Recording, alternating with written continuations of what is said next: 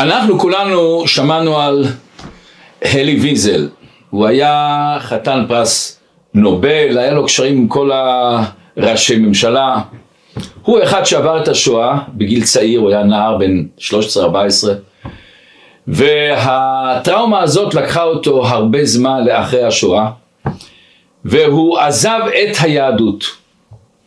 ואז בשלב מסוים הוא נכנס לרבה והיה לו שיחה ארוכה מעניינת מאוד שזה שינה לו את כל החיים. ואני רוצה היום להזכיר קטע מהשיחה הזאת.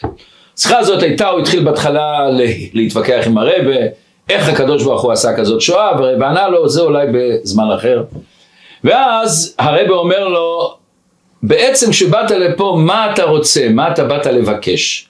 אנחנו יודעים שכל אחד שנכנס לרבה ביקש משהו, שאל משהו הוא אומר לא אין לי שום דבר, אני ברוך השם, יש לי הכל, אני, אני לא צריך כלום. ואז השיחה המשיכה והוא נפתח. ואתם יודעים כל אחד שבא אצל הרבה וראה את האהבה שלו לשני נהיה שקוף אצל הרבה וגם אלי ויזל פתאום נפתח לו הלב. והוא אומר לרבה מקודם אמרתי לרבה שאני לא צריך כלום אבל אני כן צריך משהו. מה? אז הוא אומר מזמן שאבא שלי נרצח בבוכנוולד במחנה ההשמדה אני לא יכול יותר לבכות. הדמעות שלי התייבשו וזה לוחץ עליי מאוד. רבה תלמד אותי לבכות רבה תפתח אותי שאני אוכל לבכות.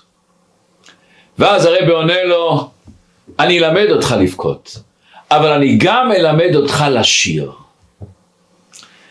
וזה סיפור שפתח אותו היום אנחנו נשוחח קצת על בכי אנחנו יודעים שבבכי יש המון סוגים יש בכי של צער אבל אנחנו יודעים יש גם בכי של שמחה גדולה יש בכי של גילוי חדש, רעיון חדש ששמעת.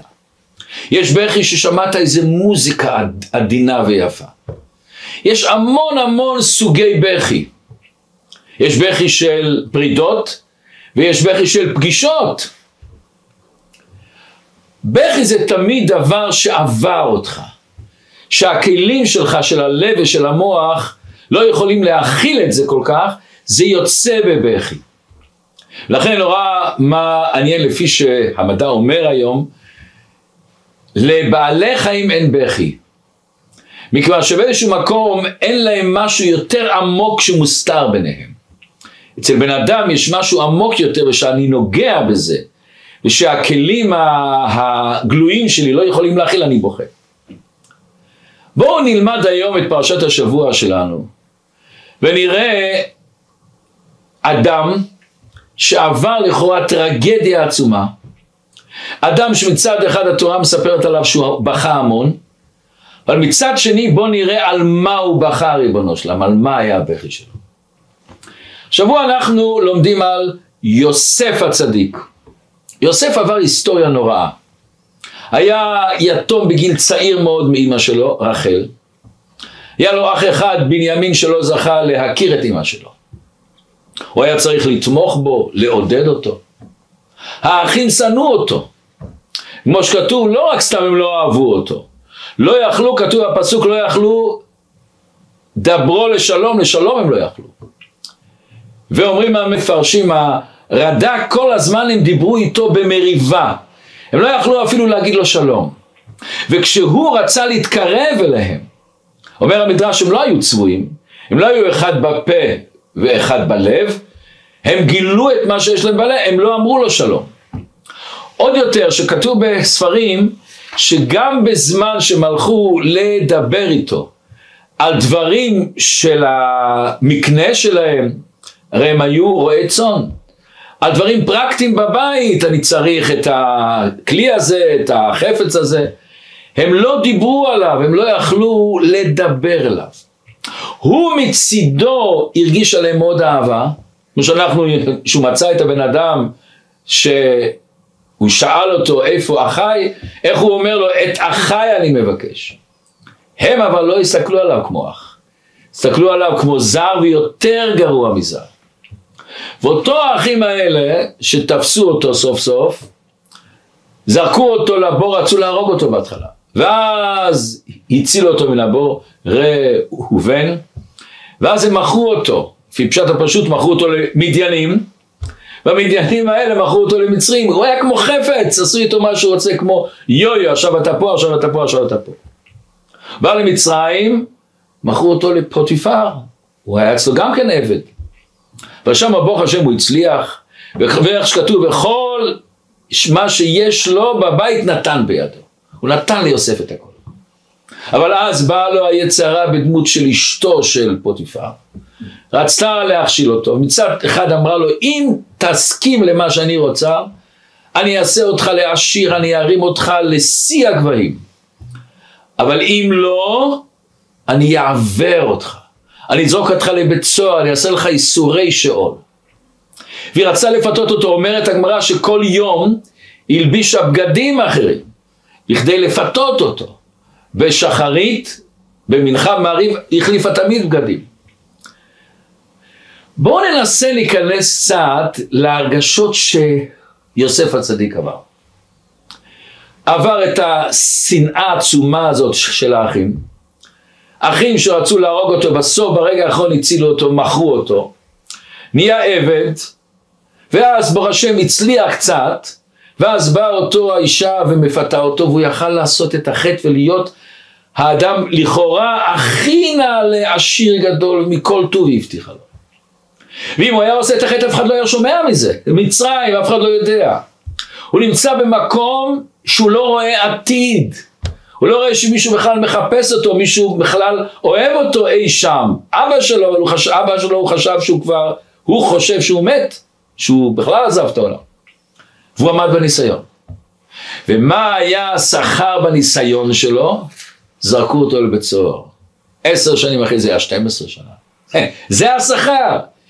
איך הוא צריך להרגיש ריבונו של עולם שם, הוא היה, היה, לא היה חלילה מתמרד על הקדוש ברוך הוא, אז מה עשיתי, מה חטאתי, עמדתי בניסיון, למה זה מגיע לי? אם ניקח את יוסף, את הדמות שלו, לפסיכולוג, פסיכיאטר ונספר לו, הוא בטוח יגיד לנו, הוא היה בן אדם בדיפרסיה עצום, בדיכאון מוחלט, היה בן אדם שהיה בוודאי רוצה להתאבד, היה עומד על הקצה ורק רוצה לתת את הדחיפה האחרונה של עצמו, וחלילה. או שהוא היה יוצא מחבל, כועס על כל העולם, שונא את כל העולם, רוצה להרוג את כל העולם. בן אדם שרק מרחם על עצמו, כל כולו, כל כולו קשור בצרות שלו. ומה היה יוסף? ובואו היום נראה ארבע מילים שיוסף אמר, שזה משנה לנו את התמונה. ארבע מילים שלא רק פתאום הדמות של יוסף אחרת אצלנו, ארבע מילים ששינו את המצב שלו. לא רק שינו את המצב שלו, שינו בואו נראה את המצב של כל כל מיליונים אנשים. מה היה ארבע מילים? מה שכתוב הוא היה בבית סוהר. ויותר מזה שר הטבחים היה בעל הבית שלו, תעשה את זה, תעשה את זה, תעשה את זה, תיקח פה, תיקח שם. ואז כתוב שהוא בא בבוקר והוא ראה, והוא ראה אותם זועפים, את פניהם זועפים. זאת אומרת התורה שוישאל את סריסי פרעה אשר איתו במשמרת לאמור מדוע פניכם רעים היום כל אחד שאומר את הפסוק הזה וקצת מצייר את המצב, לפעמים אנחנו קוראים את התורה ככה מילים מילים, אבל לא נכנסים לתוך הסיפור. אתה מתחיל לחשוב ריבונו של עולם, בן אדם שנמצא בבית סוהר, יש סיבה שהוא לא יהיה פניכם רעים? יש סיבה שפ, שפניו לא יהיו זועפים? הוא בבית סוהר. עוד יותר, הם חזרו מחופשה? הם חזרו משוויץ? חזרו מסקי? מה אתה שואל? מה אתה שואל? עוד יותר, הם היו שרים של פרעה, היו סריסי פרעה, עמדו ראשונה במעלה. הם ירדו מאיגרא רעמה לבירה עמיקתא, הם בוודאי צריכים להיות מדוכאים. אז מה הוא שואל, מדוע פניכם רעים היו? מה, מה השאלה פה בכלל? הם, הם היו עומדים לפני גזר דין מוות. שהם לא יהיו זועפים? ובוא נגיד שכן, זה כל יום הם זועפים. מה היום מיומיים? מה פתאום עכשיו אתה שואל אותם? מה עד עכשיו? מה היה עד עכשיו? עוד יותר, יוסף שעבר כאלה טרגדיות, בלב שלו היה צריך להיות מר נפש. הוא מרחם על עצמו, הוא כועס על כל העולם כולו, הוא רוצה, לי, היה צריך, צריך להיות להתנקם באחים שלו. יש לך עוד מקום בלב לראות בכלל שהשני פניו רעים? יש לך מה? איך יש לך מקום? אתה רואה בכלל את האנשים? הרי אנשים כאלה מהסוג הזה הם שקופים, אתה לא רואה אותם בכלל, אתה רואה רק את עצמך, אתה רואה. עוד יותר, איך אתה עבד הרי, הם היו סריסים, היו ברום המעלה. אתה בא לשאול אותם, הם מסתכלים עליך בכלל, הם מתייחסים עליך בכלל, מה אתה בכלל רוצה אותם? מה אתה בכלל מתייחס אליהם בכלל? איך אתה מעז לשאול אותם? אבל בוא נראה את הגדלות של יוסף. הגדלות של יוסף היה שעם כל מה שהוא עבר, הוא לא שאל את עצמו מה אני צריך, הוא שאל מה צריכים אותי. הוא חי בהרגשה בעולם יש לי שליחות. אשר שלחני אלוקים הוא אומר לאחים שלו. הוא הרגיש שאני בפרויקט, אני בעבודה מסוימת. יש אנשים שיש להם אתגרים. יש אנשים שנשברים מהאתגרים. יש אנשים שמוצאים פתרונות איך לעבור את האתגר הזה. יש אנשים שמסתכלים על אתגר בתור הזדמנות. כמו שאני רואה שלפעמים בעסקים השוק מאוד יורד, ואני מבין שההשפעה שהוא מאוד יורד זה דברים צדדיים, דברים פסיכולוגיים, אבל זה עוד מעט יעלה. האתגר הזה זה ההזדמנות בשבילי. הזדמנות לגלות את הכוחות הפנימיים שלי, הרגיש יוסף. אני נמצא בבית סוהר ויש לי את כל הסיבות לכעוס ולהתמרד ולהיות בדיפרסיה או, או, או, או להיות אכזר, אבל אני יוצר מוזיקה מתווים שבורים. יש ביפן אומנות שלמה, היה פעם אחד מהקיסרים, היה להם את הכוס תה, אתם יודעים, יש להם את, ה, את הטקס המיוחד של כוס תה. ואחד הקיסרים, הוא לקח את הכוס תה האהוב שלו, והוא נשבר. והוא רצה מאוד את הכוס תה הזה, אז הוא ביקש לתקן אותו. הדביקו אותו, אבל זה לא היה יפה. הלך מישהו, לקח זהב, פירורי זהב, ערבב את זה בדבק, ועשה הדבקה של הכלי הזה עם דבק של זהב. ומאז ביפן יש אומנות מיוחדת שיש לה שם שאני לא זוכר עכשיו, לוקחים כלים שבורים או שוברים אותם בכדי להדביק אותם מחדש. וזה כלים שאין דומה להם, מכיוון שכל כלי נשבר אחרת. כל כלי, הפסים של אותו דבק הזה מהזהב או מהכסף, הם, הם פסים אחרים לגמרי. לקחת את השבור, ליצור ממנו יופי יותר מהשלם. זה היה יוסף. מה היה הכוח שלו? מוסבר בחסידות שהיה לו מידת יסוד. אנחנו מכירים, כבר דיברנו פעם, שיש לבן אדם שלוש כוחות של חוכמה בינה דעת, ושבע כוחות של מידות. חסד, גבורה, תפארת, נצח, הוד, יסוד, ואחרי זה מלכות. יוסף היה מידת ספירת היסוד. מה זה ספירת היסוד? מה הכוח שלה? יסוד זה התקשרות. אנחנו תמיד מכירים שבונים בית, בונים יסודות, חופרים באדמה, שמים בטון, משקיעים המון כסף. למה אתה משקיע כל כך הרבה כסף על דבר שאתה לא חי בתוכו, אתה לא נמצא בתוך הריבונו שלו? היסוד מקשר את הבית לאדמה, ואז הבית עומד חזק. וכמה שהיסודות יותר עמוקים, הבית יותר חזק, לכן במקומות שיש הרבה רעידות אדמה, היסודות יותר חזקים. אנחנו אומרים צדיק יסוד עולם, מה הפירוש צדיק יסוד עולם? התכלית של הצדיק לקשר את עם ישראל לקדוש ברוך הוא. יסוד זה התקשרות. זה לא תקשורת, היום מה שמדברים היום על אינטרנט ווואטסאפ וכל הדברים האלה למיניהם, זה תקשורת. תקשורת זה לאו דווקא התקשרות. יותר מזה, תקשורת גם עוצרת את ההתקשרות. כל הפסיכולוגים היום אומרים שפעם היו לאנשים יותר קשר עם אנשים, יותר רגש לאנשים, יותר חברות אמיתית. היום מחליפים חברים, מחליפים חפצים, מחליפים אפילו השם ישמור איש ואישה מחליפים. למה? אין התקשרות, יש תקשורת. זה מה שהיה המידה של יוסף. ובואו אני אגיד לכם רק אה, סיפור אחד, נחמד. אנחנו הבאנו לפה לאנטוורפ לפני הרבה שנים אחד בשם צוריאל. הוא היה אחד מהמחונכים של פרופסור ראובן פיירשטיין. אנחנו כולנו שמענו עליו, והוא היה מאוד יודע איך להעביר חומר. הבאנו אותו ועשינו אסיפה של כל המלמדים באנטוורפן, והוא הסביר להם איך לעשות.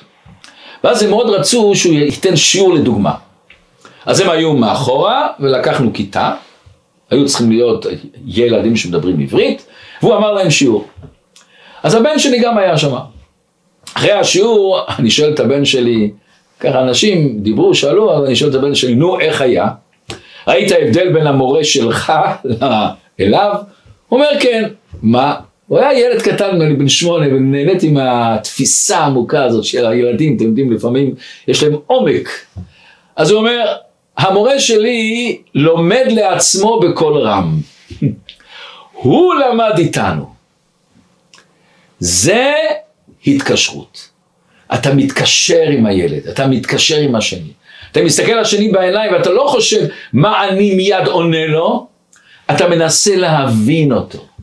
כשיש לך לפעמים ויכוח עם מישהו, אתה מנסה לחזור על מה שהשני אומר, לראות, הבנתי אותך נכון?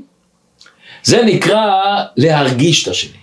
יש כזאת בדיחה שבשנים הראשונות הראשונות בארץ ישראל היה אסור להביא פולי קפה. מי שהביא היה צריך לשלם הרבה מכס. אז בא מישהו בא עם שלושה שקים של פולי קפה, הוא אז לא היה את הקפה האמיתי עוד, והוא עובר, אומרים לו מה זה? זה מאכל לציפורים. יש לי חצר, יש ציפורים, פתח. הוא פותח, הם רואים פולי קפה. מה, ממתי פולי קפה זה מאכל לציפורים? הם שואלים אותו. הוא אומר, סליחה רבותיי, תראה, אני הבאתי את זה לציפורים. ירצו, יאכלו, לא ירצו, לא יאכלו. זה נקרא, אתה אומר לשני משהו, ירצה יאכל, ירצה יתפוס, ירצה יבין, ירצה ירגיש, ירצה לא ירגיש. זה נקרא התקשרות. יש כזאת אמרה שיש אנשים שברגע שהוא מחזיק פטיש, כל דבר נראה לו מסמר. יש אנשים שהוא יתרגל לעשות משהו, והוא יעשה את הדבר כל פעם, הוא לא יחשוב אם זה כן מתאים או לא מתאים, כן המצב, לא המצב, כן יעזור, לא יעזור, זה לא אכפת לו. יש לי את ההתנהגות שלי, את הפטיש ביד, והפטיש הזה דופק מסמרים, אז הכל מסמר, אם, אם אני צריך לדפוק על הראש של אנשים, אני אדפוק עליו. זה לא, הוא לא מסתכל אם זה רלוונטי או לא רלוונטי. זה היה יוסף. יוסף אבינו היה מידת יסוד, התקשרות עם השני. ולכן יוסף יכל לרדת למצרים, ערוות הארץ, לסבול את כל מה שהוא עבר, ולהיות, להישאר בצלם אלוקים. אז כשהוא רואה בבית סוהר את שני האנשים האלה, שהם עכשיו נראה בפסוק הכתוב, מדוע פניכם רעים היום? הם היו הרבה פעמים לא במצב רוח. היום הוא הרגיש משהו אחר. היום הוא הרגיש איזה פנים אחרות. מדוע פניכם רעים היום? היה לו את הכוח לצאת מעצמו, להרגיש את השני, להרגיש, השני לא מדבר שום דבר. עם כל הצער שלך, עם כל הכאב שיש לך, אתה חושב מה אני יכול לעשות בעולם, מה אני יכול ליצור בעולם, איזה שליחות אני יכול. כמו שהאנשים האלה שנכנסים לבית סוהר והם מדובבים. שני אנשים נמצאים בית סוהר, אותו האסיר שנאשם במשהו, ואותו המדובב הזה שהוא רוצה להוציא ממנו אינפורמציה מה הוא באמת עשה. שניהם נמצאים בבית סוהר, אבל שניהם מרגישים בית סוהר, משהו אחר לגמרי. זה מרגיש שאני בבית סוהר וזה מרגיש שיש לי שליחות. אני צריך להוציא ממנו, לגלות ממנו מה הוא באמת עשה. זה יוסף הרגיש את עצמו אשר שלחני אלוקים הוא חוזר ואומר כל הזמן. הוא מרגיש את השליחות שלו. ויש לו את הרגישות הנפלאה הזאת, את הרגישות הנפלאה להרגיש את השני. למה? הוא אהב את השני. היה בזמנו פה באנטוורפ, הוא נפטר, פרופסור בארט, פרופסור מאוד גדול. והיה לנו סיפור שלם שהיה לנו איתו, איתו קשר מאוד, אה, מאוד הדוק. אז פעם שאלנו אותו, הוא היה גם אה, פרופסור גדול וגם מרצה באוניברסיטה בלבן. שאלנו אותו, מה אתה מלמד את הסטודנטים שלך? איך אתה בוחר מי יהיה האסטיטנט שלך? זה שיהיה, שאתה מלמד אותו אישית. לכל פרופסור יש מספר מסוים של רופאים שהם מתמחים אצלו, הוא לוקח אותו תחת חסותו. אז כמה אתה יכול לקחת? שתיים, שלוש, ארבע, זהו זה. לפי מה אתה בוחר? אומר, אני מדבר איתם, ואני שואל אותם, ואני מחפש אם הם אוהבים בני אדם. אם אתה רופא שאוהב בן אדם, תרגיש אותו. תמצא את המחלה שלו. ואם חס שלום אתה לא אוהב, תהיה חכם גדול, אבל לא תתפוס אותו. ולכן הרבה פעמים כשאנחנו הולכים עם ילדים לרופא, הרופא שואל את אמא, מה את חושבת שיש לו? זה הרופא הטוב הזה. אמא יש יש לה את האינסטינקטים שהיא תרגיש הרבה יותר מהרופא. היא תרגיש את הדברים הקטנים שייתנו לרופא את התמונה באמת מה המצב. בזמננו יש אנשים שמרגישים לא טוב. ויש אנשים שחושבים שזה חלק מהחיים. ל- ל- להתלונן למה זה ולמה זה ולמה זה. ואם הם רואים בן אדם מאושר, שואלים איזה תרופה לקחת היום?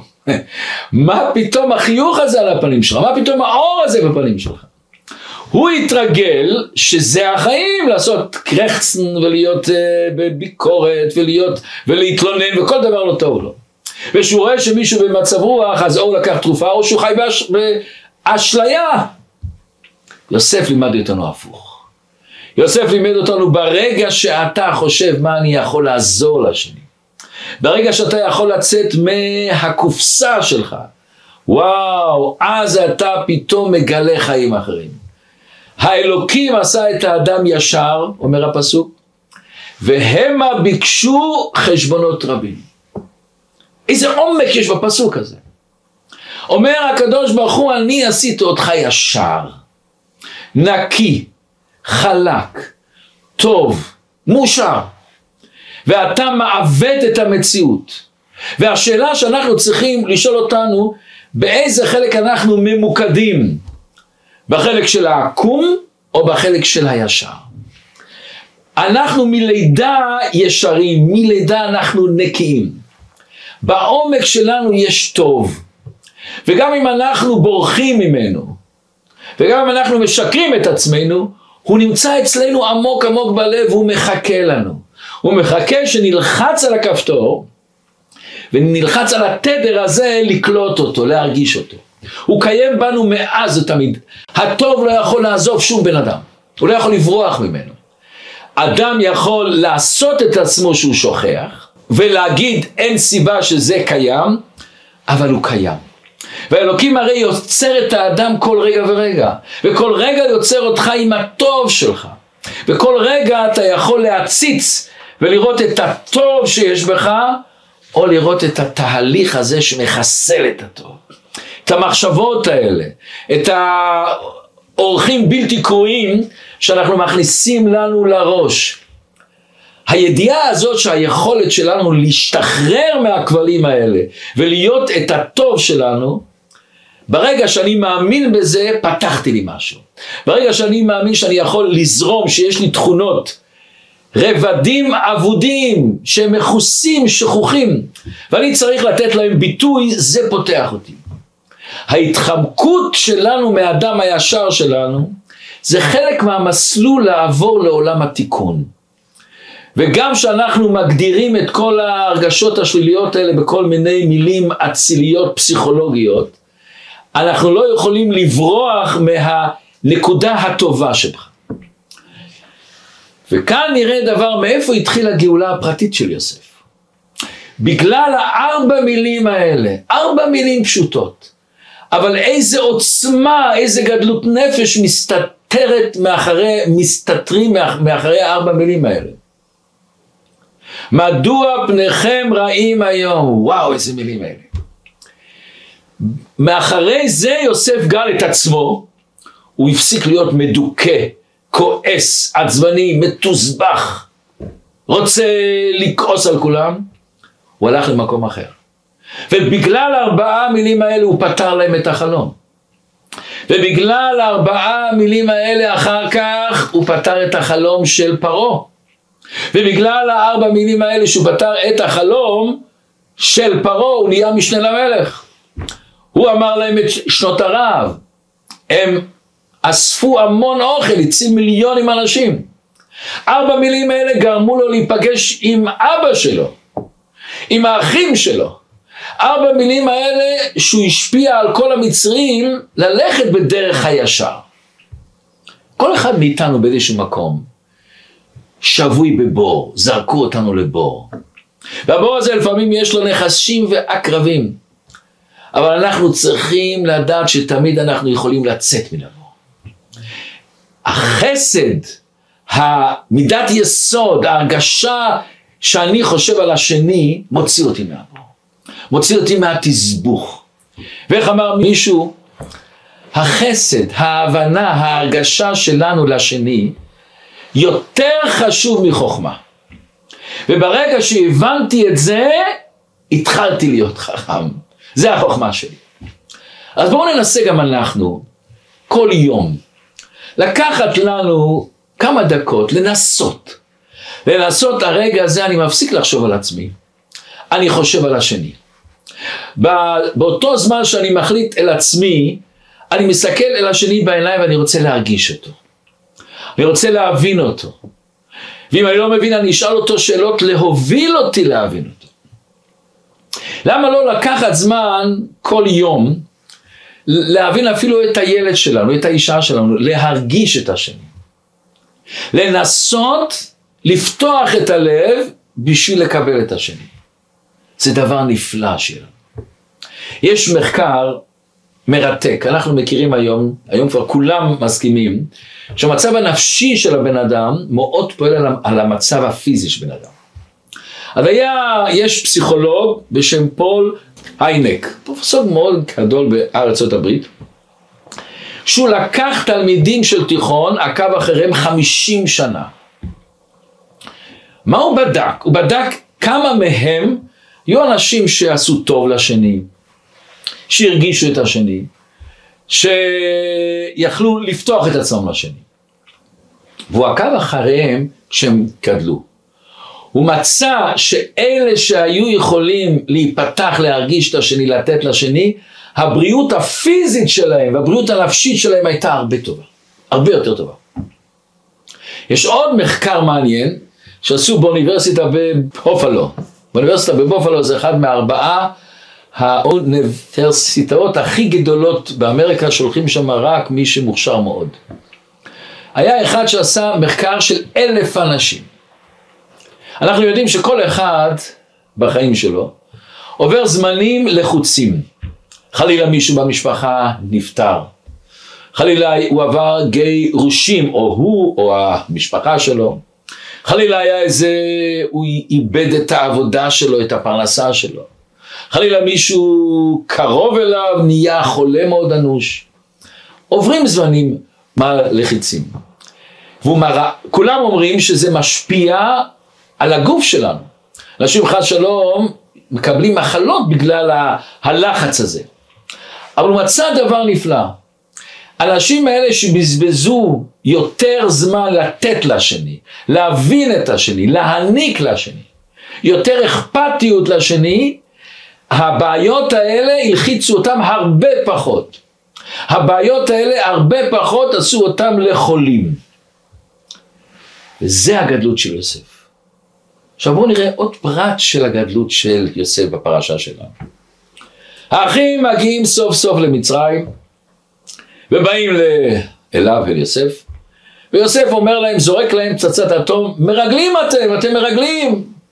ואתם, והם אומרים להם שלא, הוא אומר לא, לא, אתם מרגלים, באתם לקחת אוכל, אתם אומרים זה לא נכון. אם זה נכון, אחד מכן יישאר אצלי בבית סוהר, ותלכו להביא את בנימין. ואז אומר הפסוק, ויאמרו איש אל רעהו. מאיפה נפלה לנו התיק הזה, הצרה הזאת, הפצצה הזאת? ויאמרו איש אל, אל אחיו, אבל אשמים אנחנו, על אחינו אשר ראינו צרת נפשו, והתחננו עלינו. ראינו את יוסף שהוא התחנן, ולא שמענו. על כן באה אלינו הצרה הזאת. הם לא ידעו שיוסף מבין את השפה שלהם, אבל יוסף הבין. אומר הפסוק, ויתייסב מעליהם, ויף ובכה. למה הוא בכה? למה אתה בוכה? אומר הספורנו, הוא בכה שהוא ראה שהם מצטערים. אומר עמק דרב מרוב חמלה. המהר"ל אומר, ריחם עליהם. תראו לכם מישהו אחר. אתה רואה שהחלום שלך מתגשם, הם באים אליך ומשתחווים אליך, זה החלום שלו היה. אתה כועס עליהם. הכעס הוא דבר נורמלי, טבעי. אולי אפילו בן אדם אחר היה רוצה להתנקם עליהם, תראו, אה, אתם צחקתם, זרקתם אותי, תראו איפה אני, איפה אתם. ולמה הוא בוכה, ריבונו? למה הוא בוכה? אין רגש של צער על עצמו, אין רגש של, של, שהוא רוצה להתנקם בהם, אין רגש, אה, אני צודק, יש רגש רחמנות עליהם. על אותם אנשים שהשפילו אותו ורצו להרוג אותו ומכרו אותו, הורידו אותו לעמקי לעמקי התהום, הוא מרחם עליהם, והוא בוכה בשבילם. יוסף היה מאוד בדרך הטבע לראות בתורה רגיש. שבע או שמונה פעמים כתוב בתורה שהוא בכה, בכה, בכה, בכה. אני חושב שאין אף דמות בתורה שכל כך הרבה פעמים בכתה. אבל על מה הוא היה רגיש? רגיש על השני, עם כל הצער שהוא עובר רגיש על השני.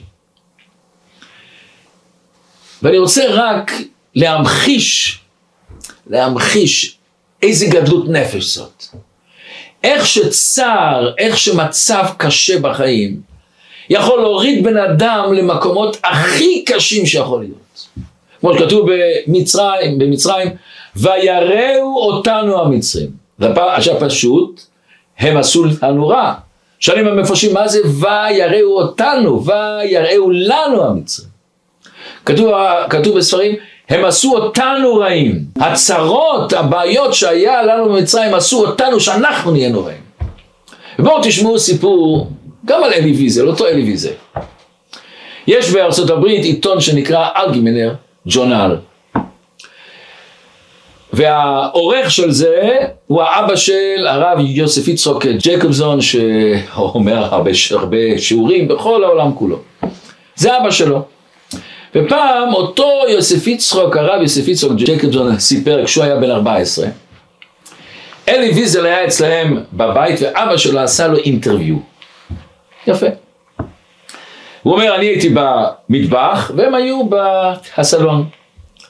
ואבא שלי יודע לעשות, uh, לעשות אינטרוויו מאוד טוב, שאל אותם כל מיני שאלות, ואז הוא שואל אותו ככה באמצע, מה הרגע שאתה הכי מתבייש בו? הוא לא שואל אותו מה הרגע הכי קשה לך, מה הרגע הכי מתסכל אותך, מה הרגע שהכי אתה מתבייש בו.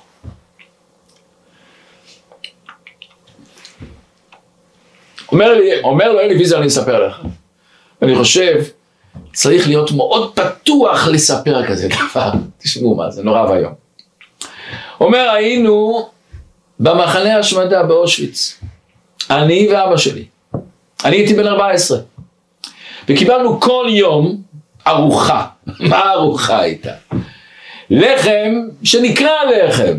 לחם קשה, מסריח, קראו לזה לחם. ועוד קיבלנו מרק שנקרא מרק, מה זה היה משהו שחור, מסריח, שעשו אותו מקליפות של תפוחי אדמה ריבונו של עולם. ואל תחשבו שהיה לחם בשפע, 200-300 גרם לחם וצלחת של מרק, ולפעמים יימח שמם, הם, לא, הם, הם רצו לחסוך על הכלים, אז אמרו לאנשים לשים את היד ככה והם שפכו את המרק פה שחצי נשפך והם כבר שתו אותו. אומר, עמדתי בשורה, אני קיבלתי ואבא קיבל. ואני הולך עם אבא. ואני אכלתי את מה שקרוי לחם ושתיתי את מה שקרוי מרק ואני מורעב, מורעב, מורעב. הוא אומר הדבר הכי קשה היה הרעב. לא מדבר על הצרות, על המכות, על ההשפלות, על העבודה הקשה. הרעב שיגע אותנו, זה כל הזמן אצלך. ואני אוכל ואני מורעב. ואז הוא אומר, עלה לי מחשבה. אמרתי לעצמי, או אמרתי לקדוש ברוך הוא, ריבונו של עולם, הלוואי שאבא שלי עכשיו יעזוב את העולם. הלוואי שאבא שלי עכשיו לא יחיה יותר. למה? אז יהיה לי את החתיכת דבר הזה שנקרא לחם ואת הדבר הזה שנקרא מרק. קצת אני אהיה יותר שבע באוכל. זה הרגע שאני הכי מתבייש בו, זה הרגע שאני הכי מתבייש בו. רק נראה כמה צרות יכולות להביא בן אדם להשפיל אותו. אז כשאנחנו מסתכלים על יוסף אבינו, איזה צרות הוא עבר. ועם כל זה, תשמעו מה זה, עם כל זה, הוא שואל מדוע פניכם רעים היום. ועם כל זה שהאחים באים אליו אחר כך, ואומרים לו, חטאנו, הוא אומר, לא אתם עשיתם לי רע, האלוקים שלח אותי. האלוקים שלח אותי לעשות טובה לכם ולכל המשפחה ולכל מצרים. הוא עוד אומר, לא עשיתם לי רע בכלל. ותשמעו משהו עוד יותר. אבא שלו נפטר, אוקיי. ואז הם חוזרים למצרים והאחים אומרים, עכשיו הוא יתנקם בנו. עד עכשיו הוא, הוא לא התנקם, הוא אמר שאבא שלו חי, עכשיו הוא יתנקם בנו. ואז הם אומרים, אביך השאיר צבא. כה תאמרו, אבא שלנו אמר, כה תאמרו ליוסף, אנא שנא פשע אחיך וחטאתם כי ראה גמלוך ואתה שנא לפשע. הם אומרים היה צבא לפני שאביך נפטר, שתסלח לנו. יוסף יודע שהם משקרים. יוסף יודע אם אבא רוצה להשאיר צבא, הוא יגיד לי. חוץ מזה אנחנו יודעים שיוסף, זה כבר סיפור אחר, לא נפגש עם אביו הרבה, שמא אביו ישאל אותו איך קרה כל הסיפור, הוא תמיד התחמק מהסיפור, הוא לא רצה להביא לנו. הוא ידע שזה שקר. מה אומר הפסוק? מיד הוא אומר, כתוב, ויף כי עושה בדברם אליו. למה הוא בכה? למה הוא בכה? מה אתה צריך לבכות? תגיד להם, אני סולח לכם, אני לא צריך לסלוח לכם. מה זה לבכות, ריבונו של עולם? אומרים המפרשים נורא ואיום. הוא הרגיש שהם מאוד מפחדים ממנו. הוא הרגיש בהם שאולי הם לא מרגישים שהוא סלח להם. שהוא לא אומר באמת אשר שלחני אלוקים, שהוא באמת מסתכל על זה בעין טובה. וזה כואב להם, וזה לוחץ עליהם. על הכאב הזה הוא בוכה. על הכאב הזה שיש להם את, ה, את הצער הזה הפנימית, הוא לא סולח, הוא זוכר את, ה, את הצרות שעשינו לו, ומרגישים רגשי אשמה וזה אוכל אותם בפנים, על זה הוא בוכה. למה? למה? אני באמת סולח לכם. זה הגדלות של יוסף. ומה אנחנו רואים שהם נפגשו, אז מה, מה הוא אומר?